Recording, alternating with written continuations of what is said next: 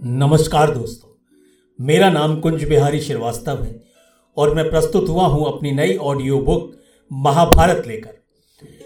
कहते हैं कि महर्षि वेदव्यास जी महाभारत ग्रंथ की रचना करना चाहते थे, इसके लिए वो ब्रह्मा जी के पास गए। ब्रह्मा जी ने उन्हें गणेश जी का नाम सुझाया और गणेश जी महर्षि की इस बात से बिल्कुल इनकार ना कर सके, लेकिन उन्होंने एक शर्त रख दी कि वेद व्यास जी जिस समय आप इस कथा को कहते हुए रुक जाएँगे, मैं इस ग्रंथ को लिखने से वहीं रुक जाऊँगा। गणेश जी को भी मालूम था कि ये रचना, ये महाभारत ग्रंथ क्यों लिखा जा रहा है। हर युग में ऐसे ग्रंथों की रचना हुई है, ऐसे भगवानों का अवतार हुआ है, जो इस संसार को एक शिक्षा देकर जाते हैं। ये सृष्टि किसी ना किसी की तो रची हुई है और उसी अदृश्य शक्ति को हम अपने अपने धर्मों में ईश्वर के नाम से जानते हैं। ये आस्था है इंसान की और हर धर्म की। ये समझाने के लिए कि धर्म बड़ा है, धर्म का रास्ता बड़ा है, अधर्म बुरा है, अधर्म का रास्ता बुरा है। सच्चाई बड़ी है और हमेशा उसकी जीत होती है। लेकिन महाभारत के अठारह दुन के युद्ध के अंदर कौरव और पांडवों के बीच में जो युद्ध हुआ उसमें धर्म की जीत हुई और अधर्म की हार हुई। कभी अधर्म की जीत हुई तो कभी धर्म की हार हुई। दोनों ही पक्षों ने धर्म और अधर्म की लड़ाई लड़ी, लेकिन दोनों ही पक्षों ने धर्म और अधर्म का साथ दिया। पांडवों ने कुछ धर्म ज़्यादा किया, अधर्म कम, और कौरवों ने अधर्म ज़्यादा किया और धर्म कम। लेकिन दोनों ही पक्षों में हार गई इंसानियत। महाभारत का कारण द्रौपदी का चीरहरण बना। श्री कृष्ण ने महाभारत के युद्ध के दौरान गीता का ज्ञान दिया और वही गीता आज भी हमें चलाती है। द्रौपदी का चीरहरण भगवान की ही एक ऐसी लीला थी जो इस युद्ध को विविधता में बदलती और इस संसार को शिक्षित करती। परिवार के बड़े बुज़ुर्ग, भीष्म पितामह गुरु, द्रोण, गुरु कृपाचार्य, विदुर और राजा धृतराष्ट्र भी उपस्थित थे। शकुनी ने पासे फेंकने शुरू कर दिए एक के बाद एक हर बाजी जीतता गया और युधिष्ठर, धर्मराज युधिष्ठर लगातार हारते रहे। धर्मराज युधिष्ठर अब अधर्म के रास्ते पर थे। उन्होंने अपनी सारी धन संपदा हारने के बाद, अपनी दासियों को हारने के बाद स्वयं को भी दाव पर लगा दिया और जब कुछ नहीं बचा तो उन्होंने द्रौपदी को दाव पर लगा दिया। दुर्योधन द्रौपदी से पहले ही बहुत ज़्यादा चिढ़ता था। द्रौपदी ने उसको अंधे का पुत्र कहा था और वो उसका बदला लेना चाहता था। द्रौपदी का चीर हरण होता रहा। द्रौपदी विलाप करती रही, मदद के लिए पुकारती रही, लेकिन वहाँ उसकी सहायता करने वाला कोई नहीं था। दुशासन से कहा, पांडवों के राजसी वस्त्र उतार लो और द्रौपदी को भी निर्वस्त्र कर दो।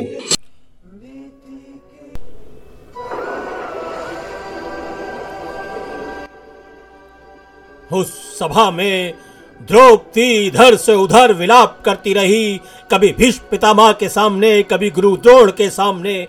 कभी वो युधिष्ठर से पूछती कि तुमने ऐसा क्यों किया धर्मराज?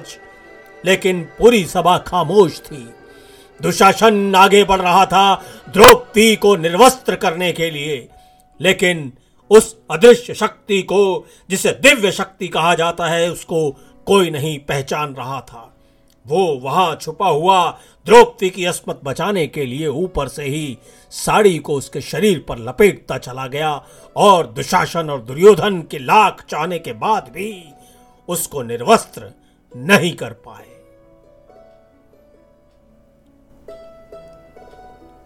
कृष्ण ने अपनी मधुर बांसुरी से उस सभा को लज्जित कर दिया। द्रौपदी हाथ जोड़े खड़ी रही और प्रभु को स्मरण करती रही। कहीं ना कहीं श्री कृष्ण ने उसको वचन दिया कि तुम्हारी इस बेइज्जती का बदला महाभारत के युद्ध से, इन गौरव को परास्त करके इनका समूल नाश करके ज़रूर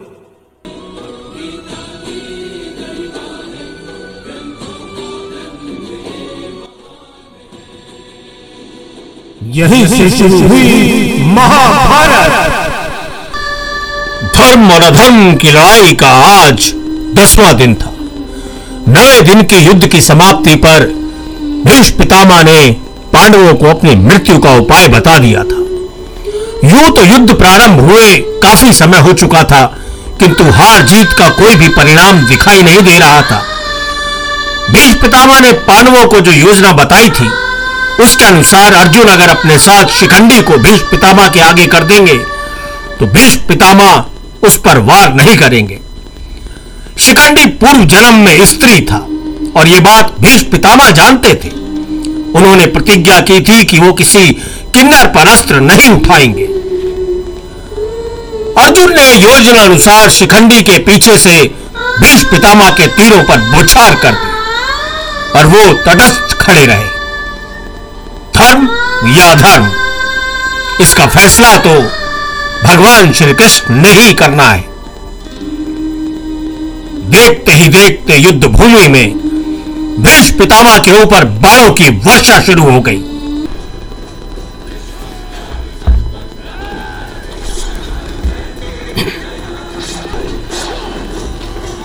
अर्जुन के लगातार बरसते बाणों को भीष्म पिता अपने सीने पर लेते चले गए। भीष्म पितामह ने शिखंडी के समक्ष होने के कारण हथियार नहीं उठाए। धर्म और अधर्म की इस लड़ाई के बीच में आज अर्जुन ने भीष्म पितामह के वध की पूरी तैयारी कर रखी थी।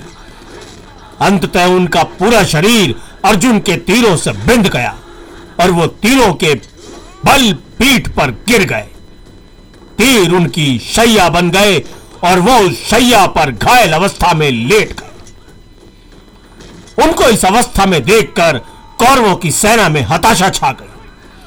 सभी युद्ध भूलकर पितामह के पास आ खड़े हुए और दोनों ही शिविरों से विलाप के स्वर गूंजने लगे। भीष पितामह अब मृत्यु शैया पर पड़े थे। श्री कृष्ण और अर्जुन भी भीष्म पितामह के पास गए और उन्हें प्रणाम किया। पितामह का शरीर तीरों से बिंधा हुआ था, लेकिन फिर भी वो मुस्कुरा रहे थे। पितामह का सिर एक और लटका हुआ था, इसलिए जब उन्होंने आशा भरी नज़रों से अर्जुन की ओर देखा तो अर्जुन उनका अभिप्राय समझ गए। उन्होंने पितामह के सिर के ठीक नीचे तीन तीर मारे और पितामह के सिर को तीरों के सिरहाने पर आरोपित कर दिया। भीष्म पितामह ने अर्जुन को अपने पास बुलाकर कहा, हे पुत्र, मुझे बहुत प्यास लगी है। अर्जुन ने पितामह के सिर पे समीप जाकर एक और तीर मारा और पृथ्वी से पानी का एक स्रोत फूट पड़ा, जिसकी ऊँची धारा आकर सीधा पितामह के मुँह में गिरी और उन्होंने पानी पीकर अपनी प्यास बुझाई। भीष्म पितामह का इस प्रकार शांत होना कौरवों की हार की शुरुआत थी। वीरता के इतिहास के नौ दिनों के पश्चात एक स्वर्णिम अध्याय का पटाक्षेप हो गया था। गंगा पुत्र भीष्म, देवव्रत जैसा पराक्रमी सत्यनिष्ठ योद्धा दुनिया के इतिहास में दूसरा नहीं हुआ। शरशैया पर लेटे हुए भी भीष्म पूरी तरह से सामान्य थे, क्योंकि उन्हें, उनके पिता ने इच्छा मृत्यु का वरदान दे रखा था। भीष्म की अवस्था देखकर अर्जुन बहुत दुखी हो रहे थे। भीष्म भली बात ही जानते थे, इसलिए उन्होंने अपने सिरहाने बैठे हुए अर्जुन को ढेरों आशीर्वाद दिए। उनकी धनुर्विद्या की प्रशंसा की।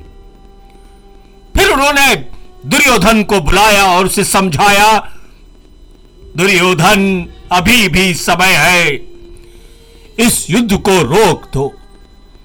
पांडवों के साथ न्याय करते हुए उनके राज्य को लौटा दो। तुम्हें मेरी ओर से यह अंतिम चेतावनी है। और यदि तुमने अभी भी इसे नहीं माना तो समझ लो कि कुरुवंश का अंत समीप है।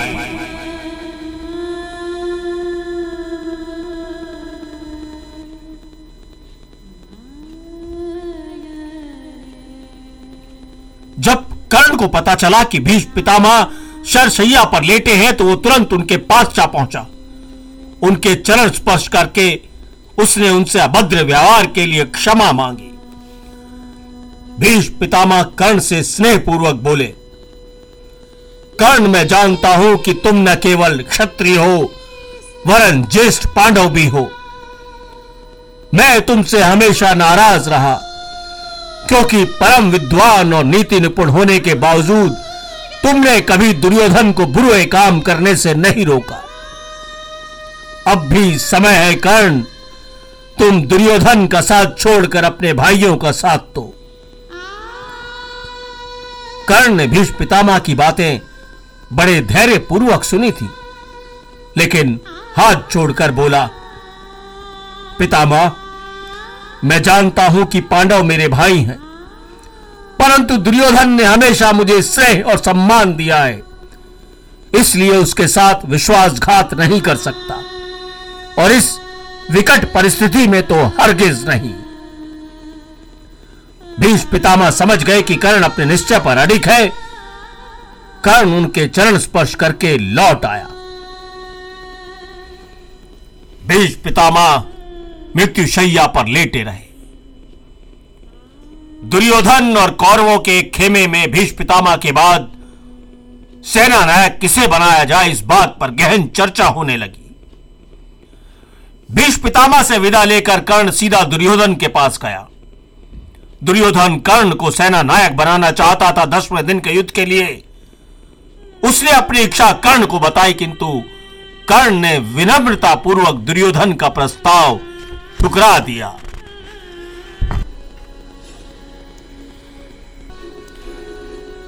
दसवें दिन के युद्ध के अंत में बाणों की शैया पर पड़े हुए भीष्म पितामह अपने प्राण त्यागने को तैयार थे।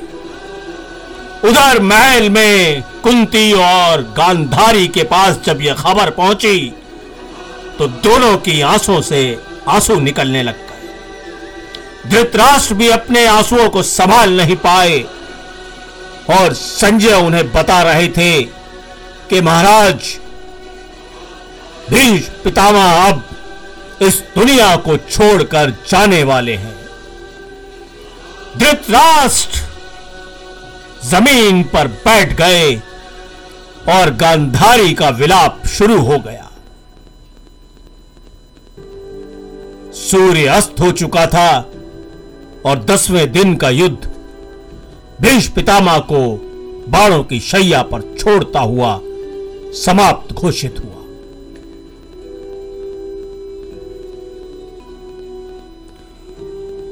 तो दोस्तों, ये थी महाभारत के दसवें दिन की गाथा। ये गाथा आपको कैसी लगी, इसका फीडबैक ज़रूर दीजिएगा। इस कथा को पुनः सुनने के लिए आप www.sunorekahani.com पर लॉगिन कर सकते हैं। Gaana dot com Amazon music Spotify Anchor और अन्य पॉडकास्ट चैनलों पर भी आप इसे सुन सकते हैं। गाथा सुनने के लिए मैं कुंज बिहारी श्रीवास्तव आपका धन्यवाद करता हूँ। नमस्कार।